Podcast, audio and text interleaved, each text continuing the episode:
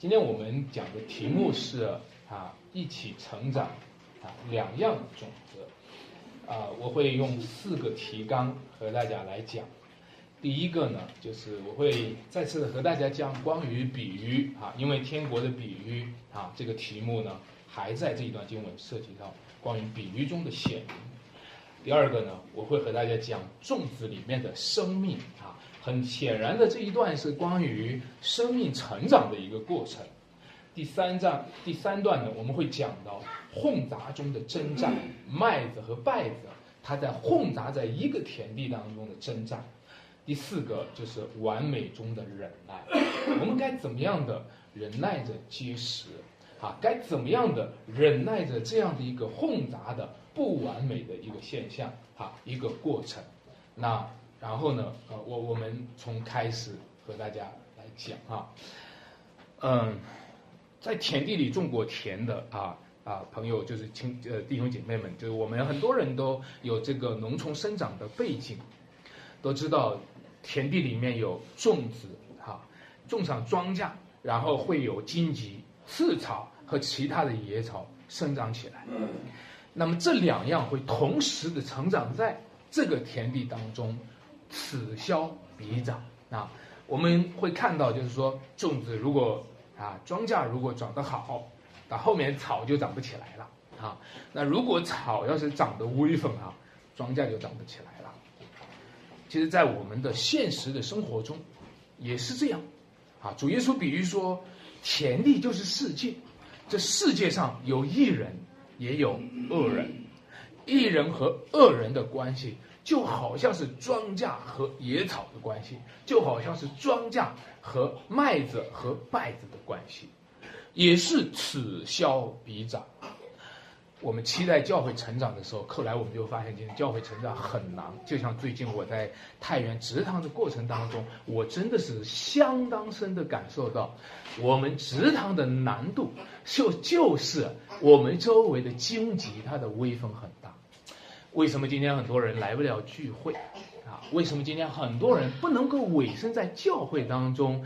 就是因为他委身在世界当中。为什么今天在主日的时候会有很多的人不能够来到主面前？原因就是他已经被这个世界所吸引。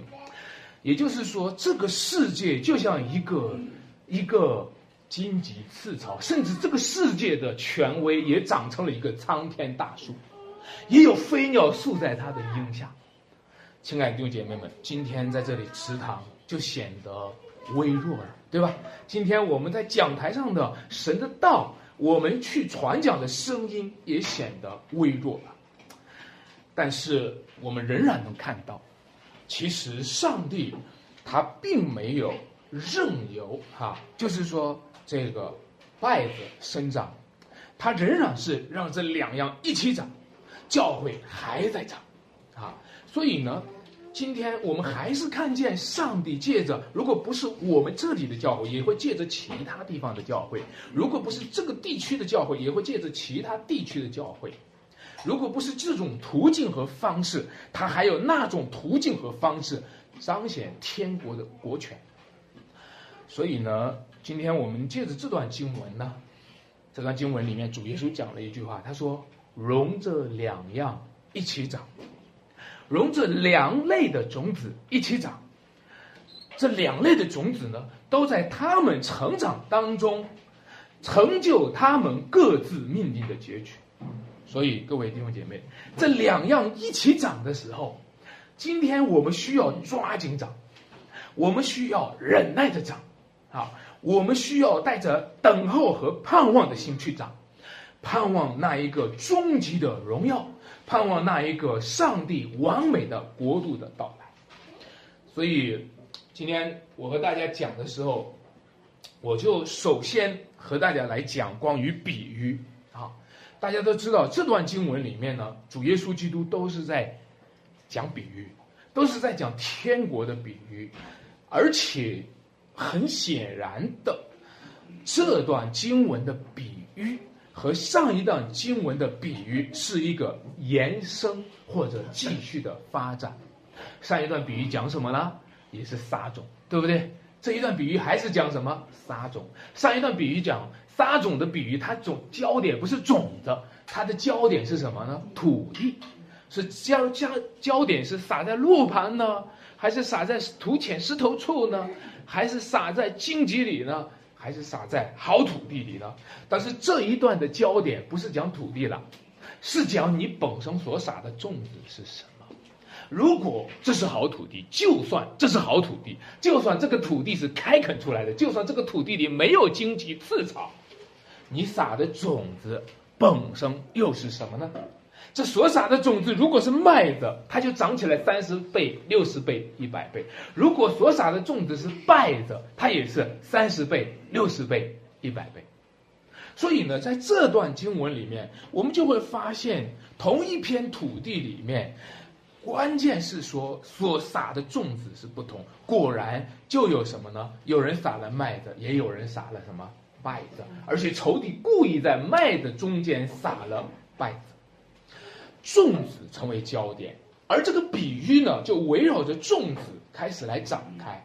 当然，解释这段经文的比喻呢，也有它一定的难度啊。就像前天我们也讨问到这个问题，说芥菜种比喻是什么意思？尤其是芥菜种的比喻呢，啊，首先我要告诉你的一个是什么呢？它芥菜种的比喻还是沿着上文，上文上文当中撒的是种子，对不对？那个种子是麦子，还有败子。现在讲到下面的芥菜种是什么呢？是芥菜种，是第三个种子。无论是哪一个种子，它都是在讲着杀种比喻的延伸。但是呢，芥菜种的比喻呢带来的困惑是什么呢？这个比喻其实道理不难懂，对吧？芥菜种是白种里怎么呢？最小的，种下去是最小的，然后长出来，最后却越长越大，从小到大的发展，最后长成了参天大树，对吧？甚至飞鸟都宿在它的荫下，我们再加上野兽也宿在它的荫下，大树底下好乘凉。这是一个从小到大发展的过程，但是关键是，我们不了解的是，关键是，这个比喻指谁？这个比喻指向的本体是谁？我们上次讲到了那个本体和喻体，对吧？我们关键是在问这个比喻的本体是在讲天国吗？还是在讲人间的帝国呢？是我们关键是在讲这个比喻的本体是在讲麦子吗？还是在讲稗子呢？各位，其实我想，今天我们讲比喻的时候，常常带来一个喻体作为主体的困惑，就是你把喻体，我以前讲过喻体绝对化，你常常把喻体作为主体带来的困惑。我先不讲揭晓答案，让我再给你往下推一下。芥菜种比喻下面是什么比喻来的？什么比喻啊？面教是不是啊？这个面教就是说天国好像面教啊，然后呢，有富人呢拿来三斗面，把面教藏在什么呢？面里面，结果呢，全团三斗面就怎么样呢？发起来了。他的意思呢，从简单喊讲的时候，也是在讲和芥菜种有点类似，面教是一点点，对不对？但是呢，全团三斗面是很大的，对吧？这是一点面教能使什么全团发起来？从喻体上，这个也不难懂，但是仍然是在问主体是谁？因为面教作为主体的话，从来在圣经当中，面教都是一个比较负面的东西。什么时候讲过这个面教呢？在出埃及记的时候讲过，说你们要吃无酵饼。对吧？所以有面教，很显然，在圣经当中比喻面教的时候呢，它是一个负面的。甚至在哥林多前书第五章的时候说，一点面教能使什么全团发起来？那我们就困惑了。我们读到这里就困惑了，就是说这个困惑就是，究竟面教的比喻，它的比喻的主体是谁？如果天国好像面教。难道说天国里面将来会隐藏着一点罪恶吗？天国的发展过程当中会隐藏着一点罪恶，以至于天国会被这一点罪恶污染了全团吗？好，这就是我们的困惑。我想呢，我个人理解哈，当然在解经当中是难难难以去免呃难免这个有个人理解的成分，但是我希望他能够忠于圣经哈和忠于这个诠释上的一些原则。我个人理解呢，就是说这一切的困惑，常常是把喻体作为主体的困惑。人就是这样，人生这一一辈子就是这样。人在世界上，世界是个喻体，但是我们总是把世界当做主体。人生就是这样，人这一辈子的七十年也好，八十年也好，它就是个喻体。我们的困惑就是把这喻体的七八十年当做主体。人嘛，人活一辈子嘛，对吧？你就会把这一辈子当做主体。同样，我们在比喻的过程当中呢，我们会把喻体当做主体。面教是什么？我们当做主体。芥菜种是什么？我们也当做了主体。我我上次讲到这个，你们要灵巧像蛇的时候，在这里已经提到了，不应该把喻体绝对化，不应该把灵巧像蛇。一说蛇，那你就已经把蛇给它绝对化了，对吧？就已经印象它是伊甸园当中的那条蛇。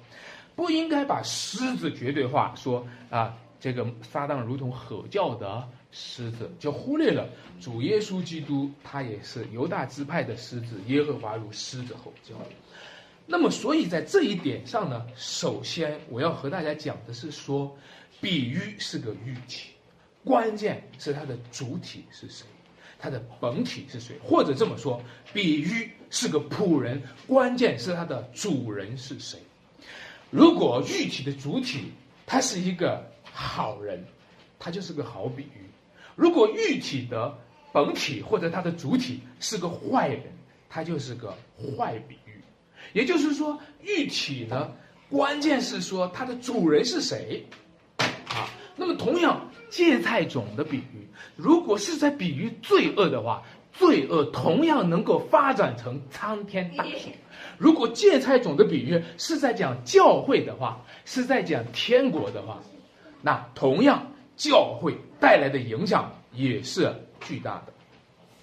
所以呢，我们在这一点上呢，我们就求主哈啊，打开我们的心哈，让我们晓得比喻要各为其主。同一个比喻，同一个比喻，它可能服侍的主人不同，这个比喻。就成了不同的比喻，它好像有点像我们人一样，同一对弟兄两个，一个人信了主，一个人抵挡主，他最后呢，他就成了什么呢？成了一个是主的儿女，一个是主的仇敌。今天我们读到这一段经文，我们发现这一系列的比喻都是被谁使用呢？被耶稣使用。这一系列这一系列的比喻都是被谁使用的？用来比喻谁呢？比喻。天国，这一系列的比喻都用来比喻最伟大的天国事件，比喻最伟大的救赎事件。其实对于比喻来说，这是荣幸的不得了的事情，荣幸的不得了的事情。假如你要是一个，假如比喻是一个人的话，我想今天他会很高兴，因为今天比喻当中竟然用了他。如果有一个比喻，我们把比喻位格化、人格化，哈。今天我们讲一个比喻，哎，今天我在讲到的时候，忽然讲到了某一个比喻的时候，那个比喻如果就在下面的位置上坐着，他心里很高兴。会那个安传道讲的时候还讲到我了，是吧？但是也有人很反感，干什么讲我，是吧？啊，所以呢，比喻呢，它也是一个被拣选的，它也是一个门救赎的一个地位。从小到大，我们听过无数个比喻，我相信你也听过无数个比喻，但是从小到大。我听过的很多的比喻，大部分的比喻都是用来骂人的，啊，比如说什么茅坑里的石头，啊，这肯定是用来骂人的，对吧？啊，比如说臭婆娘的这个裹裹裹脚，这个这个是吧？哎，又臭又长，是吧？这你看到太多的比喻，在我们耳朵旁边听过太多的比喻，基本上都是用来骂人的。基本上每一个比喻都是用来侮辱、毁谤，甚至是描述丑恶的，描述丑恶的。有时候你在书本上也会看到一些比喻是描述正面的东西，对吧？描述好的东西，对吧？那但是呢，这些比喻要么就是索然无味，比如说像棉花像雪一样白，这个比喻其实意义不大，感触不深，对吧？要么这些比喻呢，就是充满了虚假，这种虚假到一个地步呢，就是低级红或者高级黑，啊，你们听过“党啊，亲爱的妈妈”？我不知道你们听过这个是什么感觉。我从小不觉得这两个有可比性，我从来不觉得这两个东西能够拿到一起去比呀。自从听过这样的比喻以后，其实说句实在话，我们被这种比喻已经影响的不会用比喻了，啊，我们基本上不会用比喻。你说，哎，为什么我今天说不了话呢？为什么今天我不会用比喻呢？为什么某人就会用比喻，我们就用不了比喻？因为你所听到的比喻都不是正当的比喻，你所听过的比喻，要么你看好的比喻，说好话的比喻都不是真实的，对吧？都是虚伪的。那么说坏话的比喻倒是很真实啊，啊 说坏话的比喻讲的一语中中的，是吧？呃，一句话这个直达目标，但是都是说坏话的，都是描述丑恶的。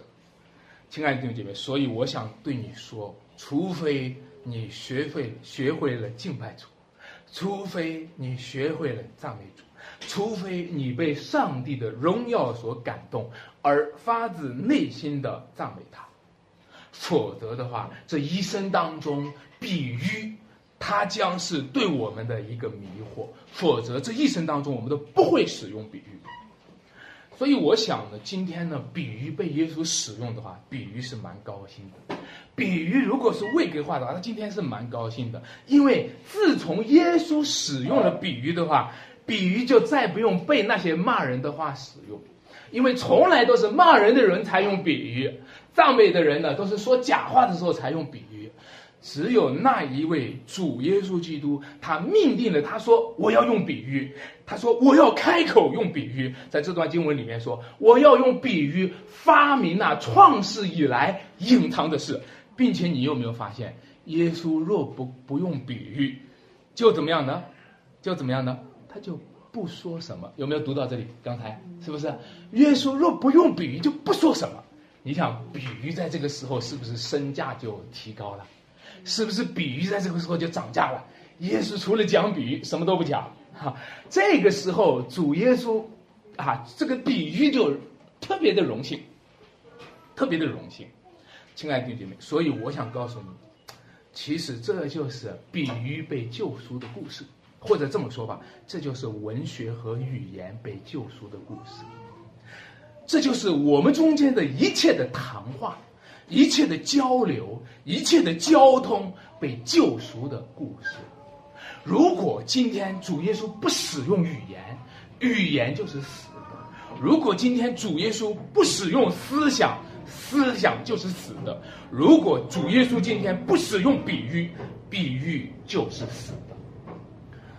亲爱的弟兄姐妹，其实让我跟你说吧，道成肉身。本身就是一个比喻，道成了肉身，你知道吗？道就是本体，而他用肉身的形式，用肉身的形态出现，那就是一个喻体。你你能够明白道吗？道可道非常道，你能够知道吗？你能够明道吗？你这一生当中朝闻道夕死，可以对吧？你能够知道吗？你知道不知道？还是不知道？啊，那么你会发现，道成了肉身，这就是一个比喻的事件在发生，这就是一个启示的事件在发生。当耶稣基督降生，那是个比喻，他要让你用一个婴孩，你所懂的婴孩懂得上帝。当耶稣基督受难，这就是一个比。他要让你用一个人血肉之躯的死，能够懂得生命之主。当一个当主耶稣复活，他就是一个比喻。我不是说，我不是说他的比喻就是不真实，我是说这些真实的事件本身是个喻体，这个喻体是指向更伟大的本体，它就是道路、真理和生命。当主耶稣升天，他就是一个比喻，这是一个真实的历史事件。但是这个真实的历史事件在向我们讲述那个难明白的、难言的、啊不可言喻的奥秘和真理。等到主耶稣基督再来的时候，一切隐藏的事情真相大白；等到主耶稣基督再来的时候，一切都水落石出。亲爱的弟兄姐妹们，你知道吗？比喻说明天国，就是用世界上的事说明超世界的事。主耶稣基督他今天在世界上彰显了那超世界的事，就是用世界形态彰显永恒的形态。大约大概在十六世纪以后吧，啊，你们会看到人类最。多少年的发展哈，就是十六世纪、十七世纪以后，开始有重大的发展。几乎在前面的世代呢，啊，人类都比较是发展缓慢。但是到后来有工业革命以后呢，不断的就开始有咱们讲的科学发明。今天这段经文里面说什么呢？说是我要用比喻将隐藏的奥秘什么？发明出来，对吧？你看到有很多的科学发明，当时候出现的时候呢，啊，从前没有电灯，现在有了；从前没有电视，现在有了；从前没有手机，现在有了。很多的人都把科学发明当作是从无到有啊，从前没有嘛，从前没电灯，现在有电灯，这不是从无到有吗？其实不是，其实不是。发明是什么？发明是要把隐藏的奥秘发明出来。发明不是说从前没有，今天发明的有了电视了，不是。发明是从前电视是隐藏的，从前的电视是隐藏的，从前的电视都在你眼睛里，你明白吗？在眼睛里都隐藏着。从前没有电视，但是眼睛，你记得吗？人的眼睛就是身上的什么灯？从前没有电灯，从前电灯都在眼睛里隐藏着，所以发明不是从没有到有，发明是从隐藏到什么显明。亲爱的姐妹们，所以没有手机的时候呢，已经有隐藏的手机了；没有手机的时候，我们人和人都在沟通。都已经在隐藏着手机了。我们打电话拨不通，其实人和人沟沟不通也是像打电话拨不通一样，对不对？人和人沟不通的时候，也是和这个手机这个这个信号断了一样。亲爱的弟兄姐妹，其实古代并不落后，古代的手机是隐藏的，古代的电灯是隐藏的，古代的电视是隐藏的，到今天并不是比古代更加的。啊，优秀了！其实各位弟兄姐妹们，其实今天只是把古代的东西显明了。那你说，哎，为什么人家现在就显明了，以前就没显明？中世纪就没显明啊？啊，你倒退一千年就没显明啊？为什么人家这两百年、三百年就显明很厉害？这不是说明这个时代是伟大的时代吗？其实让我跟你讲吧，你理芥菜种种下去的时候，这个芥菜种你看起来不伟大，对不对？当芥菜种在土里面发芽的时候，你也看起来不伟大，是不是？但是芥菜种开始顶破土皮的时候，你就开始发现它了不起了，是不是？你就开始发现它，哦，它还是蛮了不起的，对吧？你可以夸耀说，哎，这个时候发芽的芥菜种比那土里面的芥菜种要伟大，你可以这么说，但是其实你并不明白。其实芥菜种早已隐藏了这种能力，到后来的时候，芥菜种开始开花了，芥菜种开始结果了，芥菜种开始长成一棵苍天大树的时候，你说伟大的芥菜树，你就说伟大的芥菜树，芥菜种一点都不伟大，你可以这么说，但是其实你并不知道，你忽略了一件事情，你如果能够从细胞上用显微镜去看的时候，你会看见。整个的细胞里面，整个的遗传的这个 DNA 里面，已经把这棵大树都写在里面了。隐藏的是没有不显明出来的。其实比喻的时候只是显明的时候，耶稣来到的时候就是显明的时候。其实十六世纪、十七世纪、十八世纪只是显明的时候，今天的二十一世纪只是显明的时候。亲爱的弟兄姐妹们，让我告诉你，季节到了，时候到了，收割的时间到了，主来的日子近了，所以这一切都飞速发展。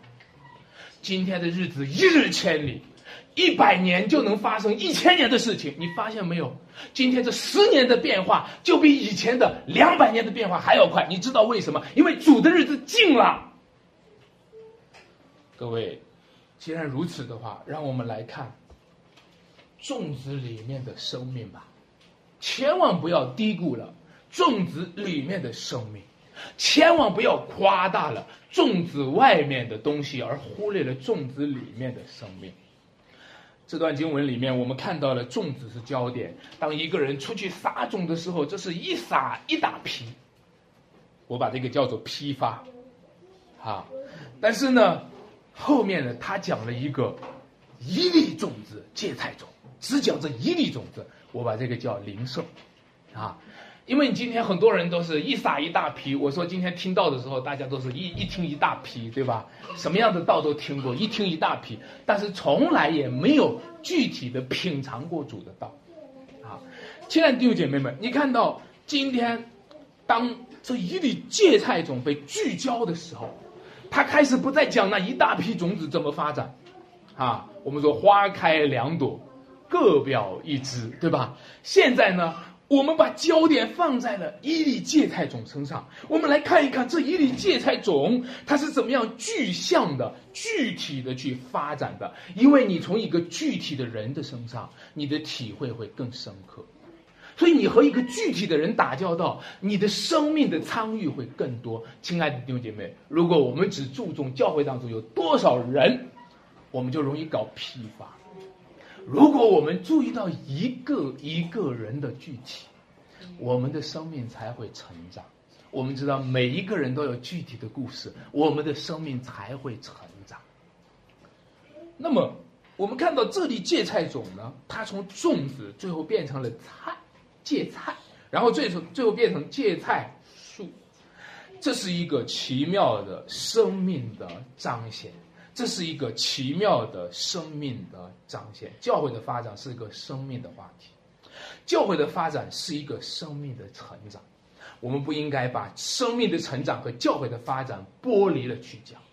有时候教会成长会停滞，我们要问为什么教会？我我我们会问为什么？哎，教会就会发展呢？其实我们应该问为什么教会不成长？为什么生命不成长？任何的生命都是长的，任何的孩子都是长的。你不要当心他的长。我们很多的父母对孩子当心他的长，其实你要当心他的不长。你不要当心他，他要是怎怎他怎么就能使劲儿帮他长一长？要不然你会拔苗助长。你要当心的是他的不长，你要当心的是他为什么不成长，你要当心的是他为什么的生命总是停顿在。那个阶段，所以对我们个人也是这样，亲爱的弟兄姐妹，你不要催生要长，你要问我为什么不长？我信主二十年了，我信主这么长时间了，为什么我停在了起初的吃奶的阶段？各位弟兄姐妹们，其实每一个种子里面都有生命的工程，每一个种子里面都有巨大的基因的工厂。到后来，当它放在地里面长出来的时候，它就将这巨大的基因的工厂给还原出来和呈现出来。如果说这个粽子，它怎么就不长呢？要么就是它从来也没有落在地里，因为一一粒粽子若不落在地里死了，它就不能什么呢？结出去的，要么要我们的问题就是我们从来没有落在地里，对不对？要么就是它的土壤有问题，要么它就是它的空气有问题，要么就是它的阳光有问题。最可怕的，最可怕的，就是我们的基因有问题。如果基因有问题的话，弟兄姐妹们，那命定麦子就是麦子，败子就是败子，芥菜种就是芥菜。基因如果有问题的话，亲爱的弟姐妹，因为什么都不能改变基因，什么都不能够改变我们的生命。尤其，所以我们这么得出一个结论：是什么决定了你成为什么？请跟我重述一次啊！是什么决定了你成为什么？这是一个必然的关系。很多的人，很多的孩子，很多的父母教导孩子，或者说老师去教导孩子，会问他说：“你将来想成为什么呀？”孩子们就会说：“我想成为科学家，啊，我想成为啊飞行员，我想成为工程师。”但是，请你不要忘了一件事情：你是什么，你就会成为什么。因为你只是在讲我想成为什么，你从来没有问你是什么，你从来没有问你的生命本质是什么，你从来不看，不去扪心自问，你从来没有去深入反思，在你内在当中发动的是什么。你里面驱动的力量是什么？是情欲在发动吗？你里面驱动你的是什么？是圣灵在感动吗？你里面驱动的是什么？是麦子的生命力，还是稗子的生命力？你要问我是什么，然后再问我会成为什么。亲爱的弟兄姐妹们，所以，我们首先要问我是什么？上帝造我，他是什么？上帝眼中我是什么？因为这一切就决定了从种子到果子，它有一个必然的展现的过程。所以，今天讲到这里的时候，很多的人可能就会说：“哎，安传道，不要讲是什么，我不屑于说是什么，因为这个世代是有很多的声音是这么说的。他说：我才不要证明我是什么。”我无所谓，我证明我是什么，我才不在乎呢，对吧？我是什么就是什么，是金子总会发光，是麦子到哪里都是麦子，为什么证明？为什么要证明我不是败子呢？但是，亲爱的弟兄，如果你真的是麦子，你的确是麦子，但是你却是一个不参与的麦子。我看到今天教会当中充满了不参与的麦子，真人不露相，一直隐藏着自己。他一直在教会当中选择一个可以隐藏的地方。他是一个麦子，他却是一个不参与的麦子。他是一个麦子，他却是让自己的麦子一直放在仓库里，一直放在冷冻室里。他是一个麦子，但是他一直不肯落在地里死了。他不参与，他把自己定格在麦子的本质上，却不愿意让自己成为一个现象的过程。他把自己定格在一个麦子的永恒的定位上，他却不愿意进入时间。你想一想，一个麦子。如果他一直在仓库里，他就是一个麦子，只有他自己知道他自己是一个麦子。当然，上帝也知道他是一个麦子，对吧？我想，上帝也的确是，的确是在，呃，预定了有这样的麦子，因为有一些小孩儿哈，刚刚在妈妈肚子里就已经掉了胎了。你知道不知道？人家是隐藏的麦子，你知道不知道？你知道不知道？其实上帝对一些隐藏的麦子，还在妈妈肚子里面就被主接走的，有一些孩子，那是真人不露相，你知道不知道？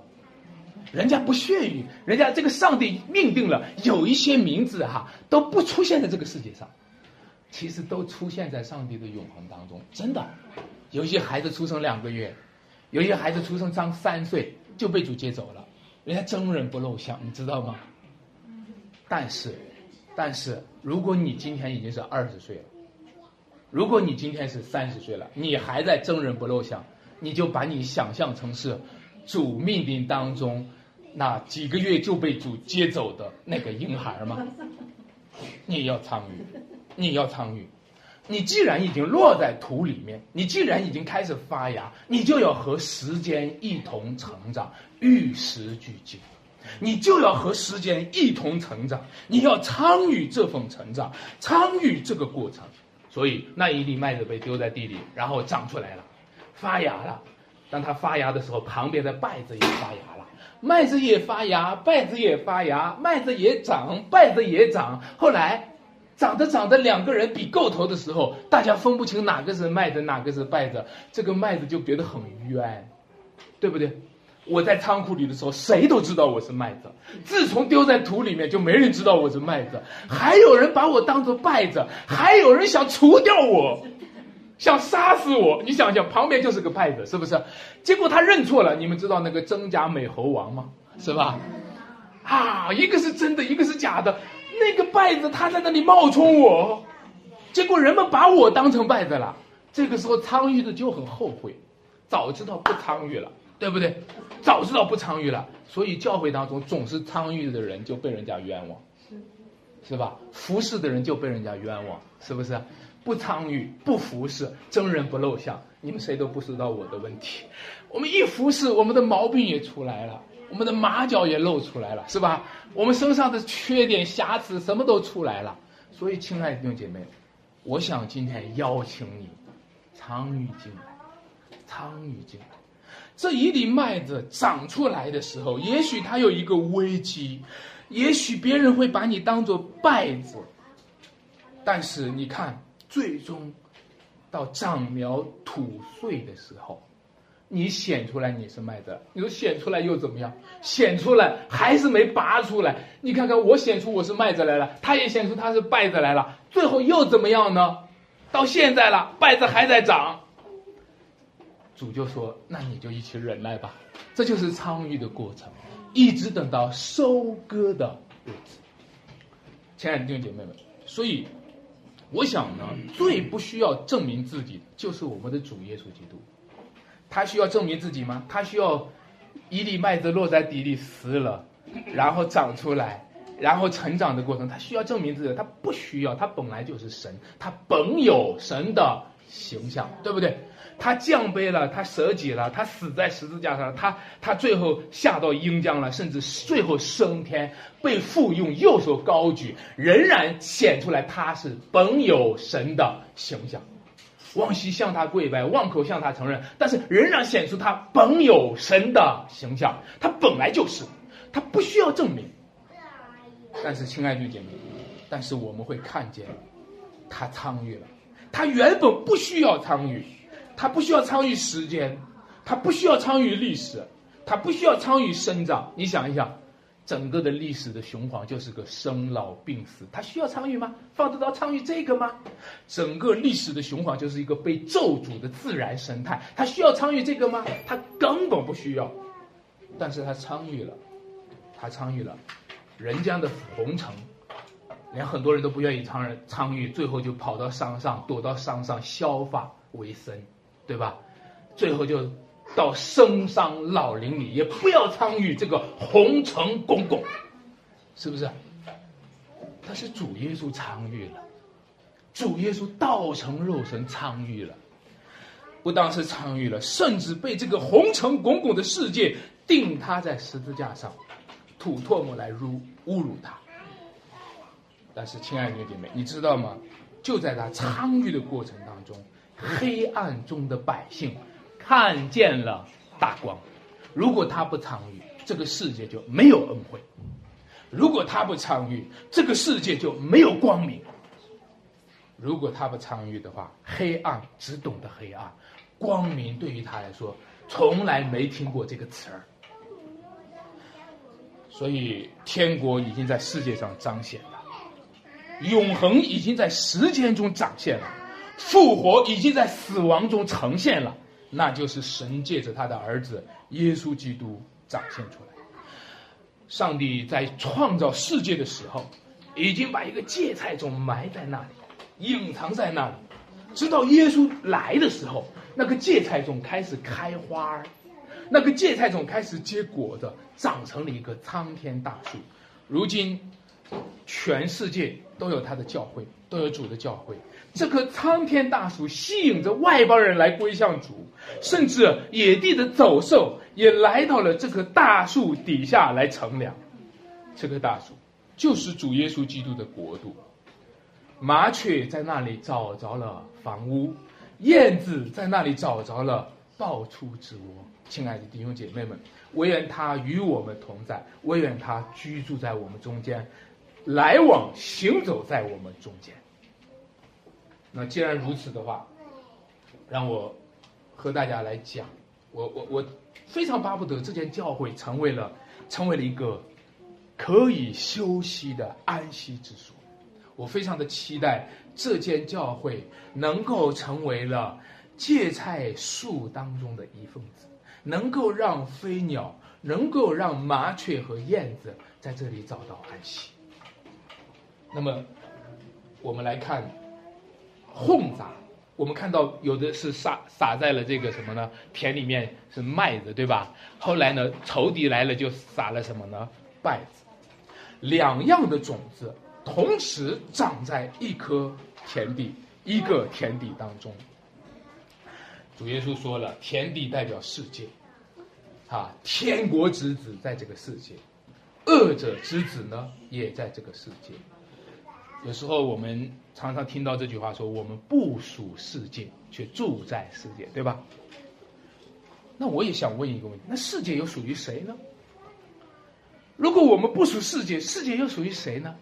啊，那有两个答案，可能说世界属于哪恶者，对吧？世界属于哪魔鬼？但是反过来说，世界不也是属于他的创造他的主吗？世界不更不更应该是属于创造它的主吗？所以呢，配得世界的是谁呢？让我这么说吧，本来配得世界的就是天国之子，天国配得世界。但是，亲爱的弟兄姐妹们，世界却不配得天国。天国之子他们配得这个世界，但是世界之子他不配得这些天国之子，所以这世界逼迫他们，他们就是这世界不配有的人。各位，这世界充满了什么呢？充满了恶者之子，这世界充满了败者，充满了私生子。前段前段时间呢？嗯，看到了新闻当中，大家都知道，很多人会关注明星哈。有一位明星叫做张张柏芝，生了三胎，很多人都关注。现在明星生了孩子呢，都是新闻，尤其是猜，尤其是不知道他的父亲是谁，啊，大家都在猜他的父亲是谁。包括中国的央视的一位著名著名的一位主持人也生了孩子，大家也不知道他的父亲是谁。那你也不要着急的去评论，因为根据今天美国评价，美国整个的美国生的孩子里面有四成的婴孩，今天四成的婴孩都是非婚生子。这个世界堕落的程度是很深的，最糟糕的是让我和你讲，撒旦在夜间撒种子，魔鬼撒旦在夜间撒种子。所以呢，今天很多的人说：“哦，今年是猪年，算一算命，哪一天的日子最好，生一个金猪娃娃。”，很多人在追求金猪娃娃，甚至去起灵于魔鬼的时候，起灵于这个世界上的邪灵的时候，却不知道魔鬼正在夜间撒种。所以主耶稣曾经批评责备。有一个卖他的门徒，大家知道犹大是吧？耶稣说过这一句话：“那人不生在世上，倒好。”弟兄姐妹们，我真的想问一句话：这句话会落在多少人的头上？这句话会落到多少的猪娃娃头上？这句话会落到多少人的头上？最后。多少人生在这个世界上，除了完成命定的旨意，就是他犯了那一个大罪。有的人，你知道，比拉多生在这个世界上，你知道他主要的任务是什么吗？比拉多生在世界上，主要的任务就是把耶稣钉在十字架上。犹大生在这个世界上，主要的任务是什么？你知道吗？就是把耶稣给卖掉，卖掉了，然后他就发现他的人生意义全部消失了，然后就上吊自杀。在这个世界上有多少的娃娃们，有多少的孩子们，他们今天已经脱离了这个咒诅呢？所以，让我和大家讲，哪些种子是天国之子呢？哪些种子是恶者之子呢？啊，你说安传道，你这样讲，讲的就是在鼓动种族主义。你们知道种族主义是一个贬义词哈，因为你在区分天国之子和恶者之子，不是吗？啊，传统以来不都是这样子的吗？好的种子叫有种，你有种；坏的种子，不好的种子，不和好组起来，那个字叫做孬，叫孬种，是吧？你不是在讲种族主义吗？啊，如果某一个人家的孩子生病了，某一个人家的孩子生下来就有先天性的疾病，我们就说哦，他们家。一定是祖祖辈辈祖上有什么缺什么德的事儿，那你讲这个也是种族主义，对不对？是吗？中国人从来就是种族主义，是吗？从来就是说，哦，他家生的孩子怎么样，他家祖上肯定怎么样，他家的后土肯定怎么样，那你不就是一个种族主义者吗？最严酷的，大家都知道，典型代表的是希特勒灭种犹太人。就是杀掉了六百万的犹太人，只要他是犹太人，全部抓起来，然后用火车一批一批的往集中里面、集中营里面去用。用到那里面的时候，说好了，你们进去去洗澡吧，把衣服都脱光，把头发都剪掉，然后进去那个洗澡室的时候，放进毒气去杀死他们，通通灭族。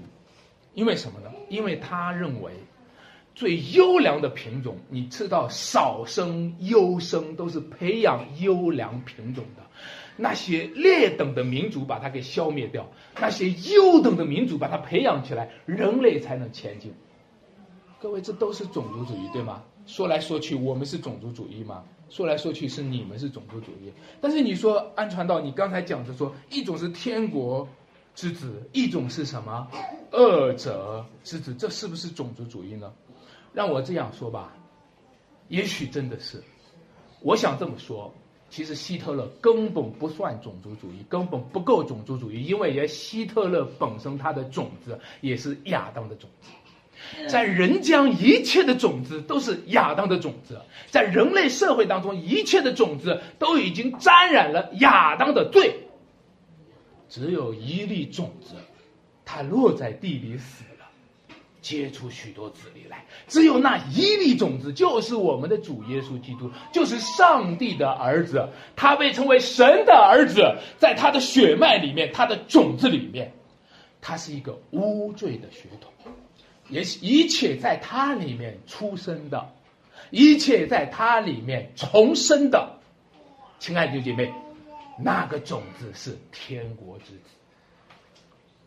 在这个世界上，你知道将来会毁灭全世界的话，你就知道所有的种子、所有的种族都不能够因为它的种族而得救，所有的种子、所有的的种族都不能够因为它是某一个血统而得就，包括犹太人。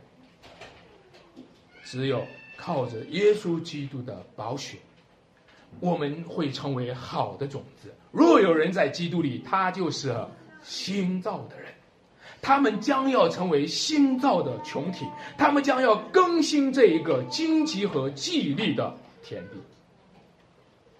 其实弟兄姐妹们，其实基督徒不是种族主义，基督徒常常受到种族主义的逼迫。让我演绎一下这个比喻。那个时候，稗子，呃，稗子草呢就开始开会了，商量了。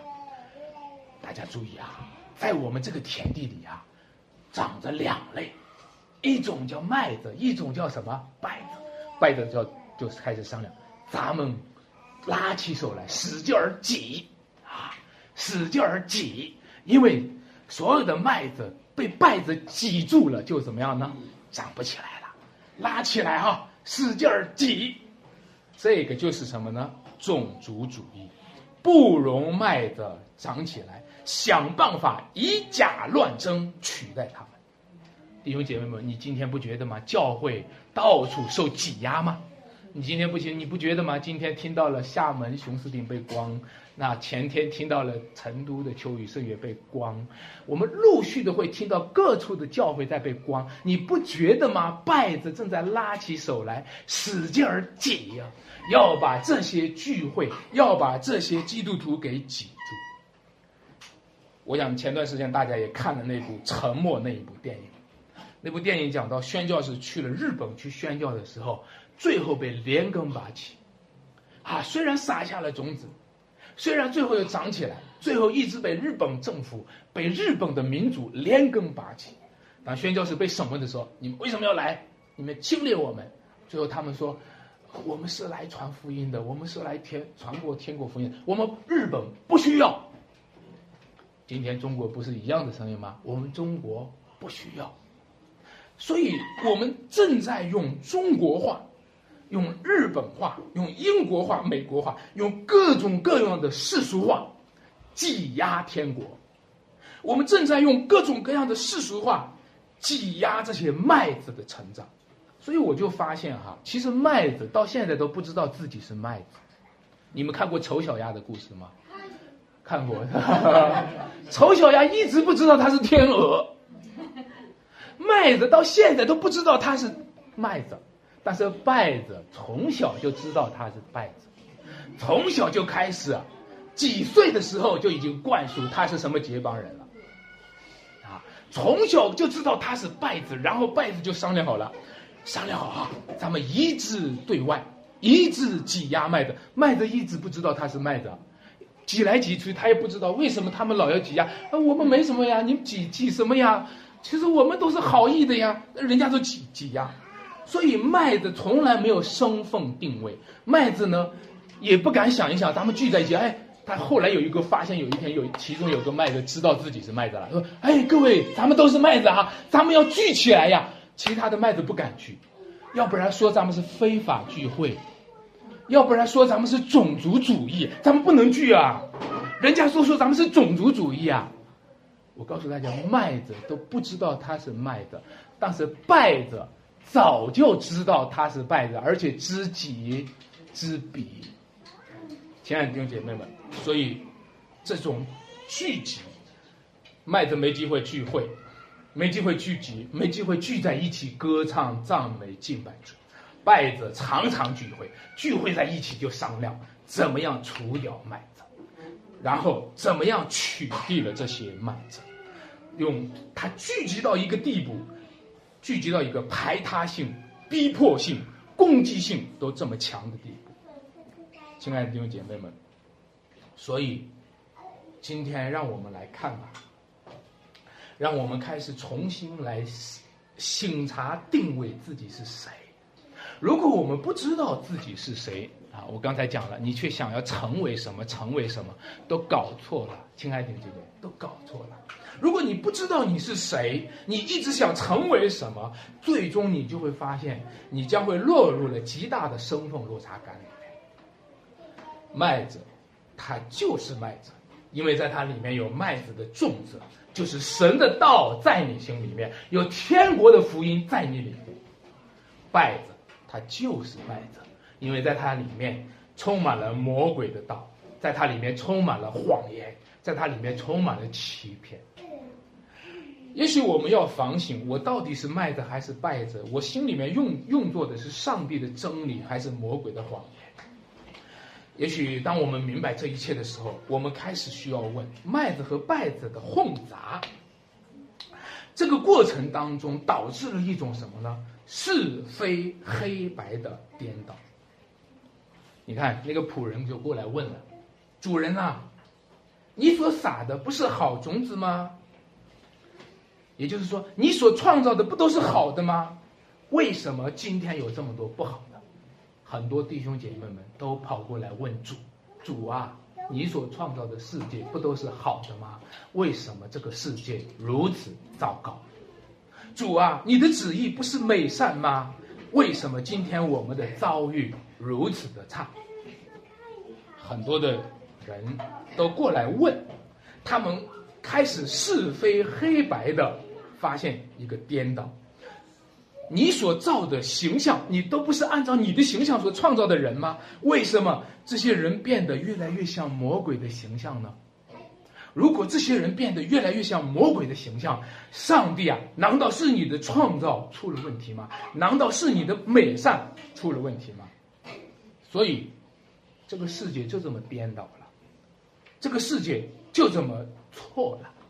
但是上帝，我们的主，他就容许将错就错，这个世界就把耶稣钉在了十字架上了，因为他们说罪魁祸首就是他。罪魁祸首就是上帝的创造，都是你不该创造我。罪魁祸首就是我不该来到这个世界上。罪魁祸首就是上帝，你所创造的万物不够好。结果人们就把上帝钉在了十字架上。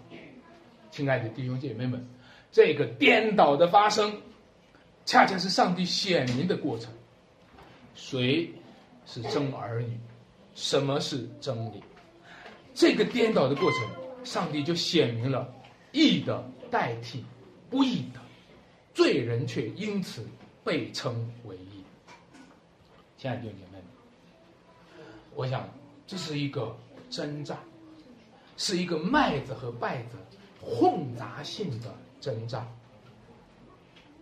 呃，大家都听过一个故事，叫做“浪与葱树”哈，就是齐宣王。他喜欢大家一起吹笛子，对吧？然后呢，这个南郭先生就混在里面。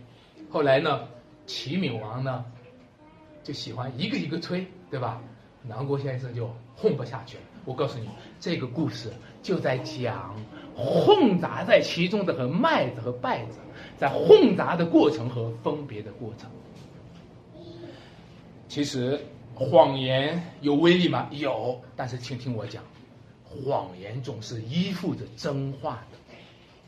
任何的谎言，说谎的时候，他都要配衬一些真话。他说谎的时候，先讲一套真话，讲完真话以后，然后把这谎言怎么样呢？放进去。也就是说，离开了真理，谎言无法独立。你知道吗？主再来的时候。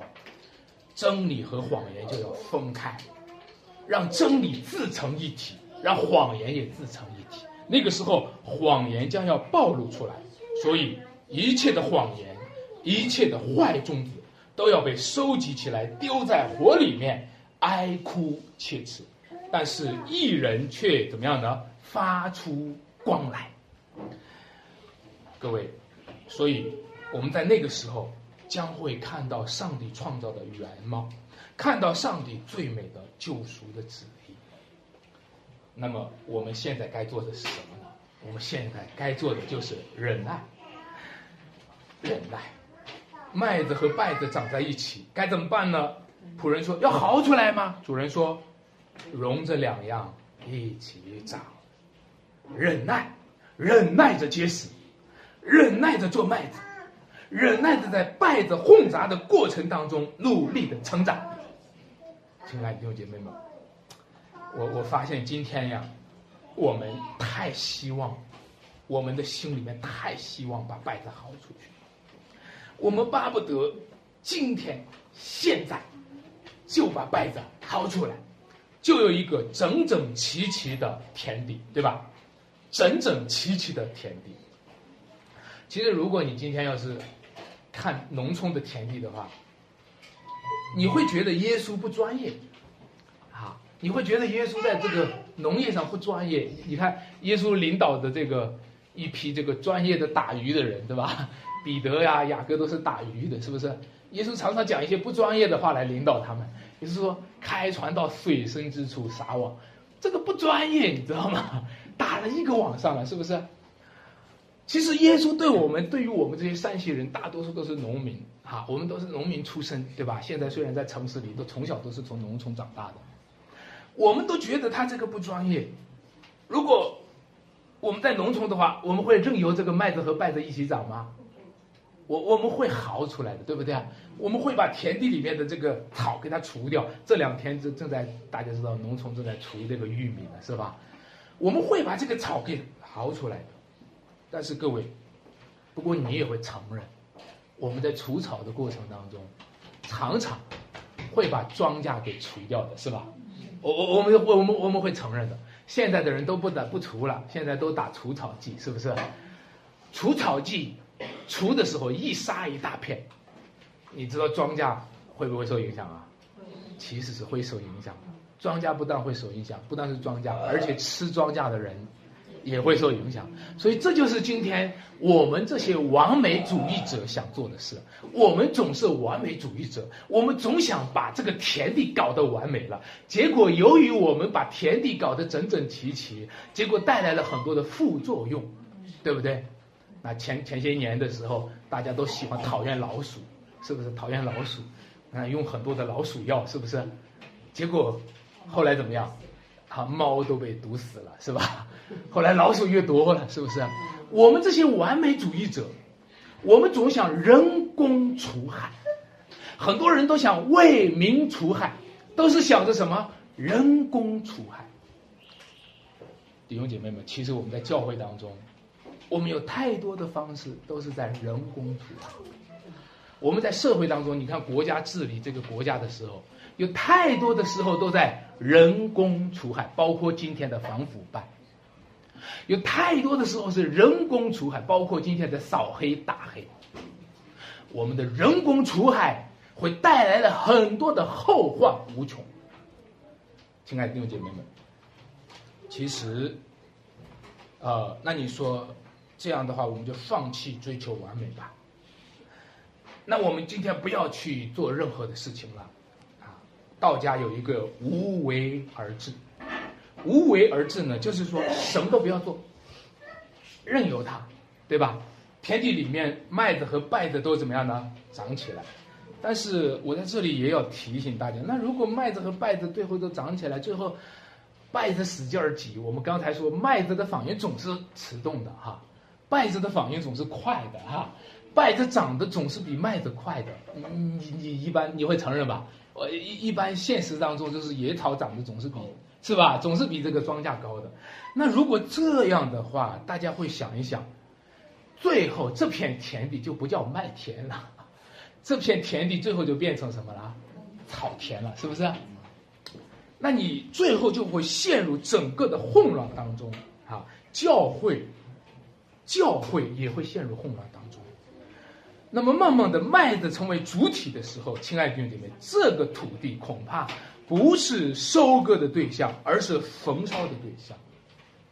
所以，我想呢，在这里把握一个尺度，把握一个尺度，就是说，你可能会太完美主义哈，想要除掉败的结果，却把麦子除掉了；也可能呢，你会把混杂的现象当做终极的结局。有的人就说：“哎，反正结局就是这样子了，完了就这样子吧。”其实很多的人他放弃了追求，他说：“完了就这样子吧。”其实我想告诉你，混杂的现象不是终极的结局，终极的结局是要分别出来的。上帝终究会分别出来的。我们要忍耐，我们要长，我们不能放弃长，我们不能放弃成长。我们不能够说啊，任由麦败着去长吧，任由麦子去萎缩吧。我们要忍耐的去结实。我想，想要整齐划一，想要完美主义，是想要太快的结束战争。你说，那我好了，放弃，放弃，放弃。你也是太快的想要结束战争，你明白吗？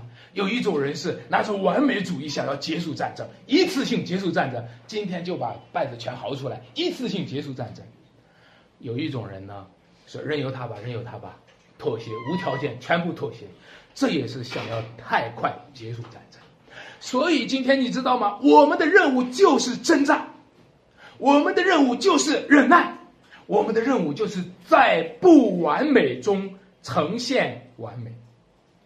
这个世界是不完美的，但是如何在不完美中呈现完美呢？天国的种子种在了这个不完美的世界上，如何能够在不完美的世界上呈现终极的完美？这就是教会的使命，这就是教会的任务。教会今天聚集在一起，我们希望在教会的这块土地上，能够有一块麦田。我们希望在教会的这片土地上，能够有天国的彰显。所以，亲爱的弟兄姐妹们，今天我们需要把握两个现实：一个就是教会当中也有软弱，也有失败，也有跌倒。如果你看到教会当中的软弱，请你。不要软弱，你继续的忍耐。第二个，教会当中有主同在，有上帝的恩典，有上帝的荣耀。如果你看见教会当中有主同在，你就迎上来，你就救上来，你就跟上去，好让上帝恩上加恩。所以我们能做的就是容这两样一起走，然后去坚定持守忍耐。有时候我们需要，有时候有时候我们需要留下成长的空间。有时候我们看到一个人他怎么长这么高，你怎么长得这么慢？我们需要留下成长的空间，我们要容他长，我们要容他长。有时候我们需要留下空间，因为我们今天是成长的过程，主再来的时候就是完美的结局。所以我我在这个婚姻辅导里面，我觉得他讲了一个话，我觉得讲的蛮好的哈。我觉得送给大家作为勉励吧。他说，有时候夫妻会看到彼此不顺眼哈，看到彼此这个他怎么老是那个样子哈。他给了一句话，他说，他最美的时刻还没来到。啊，弟兄姐妹，今天教会最美的时刻还没来到。所以，如果你看到哪个人不好的话，求主给我们力量，给我们忍耐，给我们那个成长的有成长的空间，看见。他最美的时刻还没来到，那让我们就带着忍耐和盼望啊，来等候主来的时刻。只等到主来的日子，一人将会在他天赋的国里发出光来，像什么太阳？我们在天天上的父，感谢你今天啊，让我们在一起聚集啊，一同的来领受你的恩典。今天在教会当中。啊，我们也看到教会也软弱，教会也参差不齐。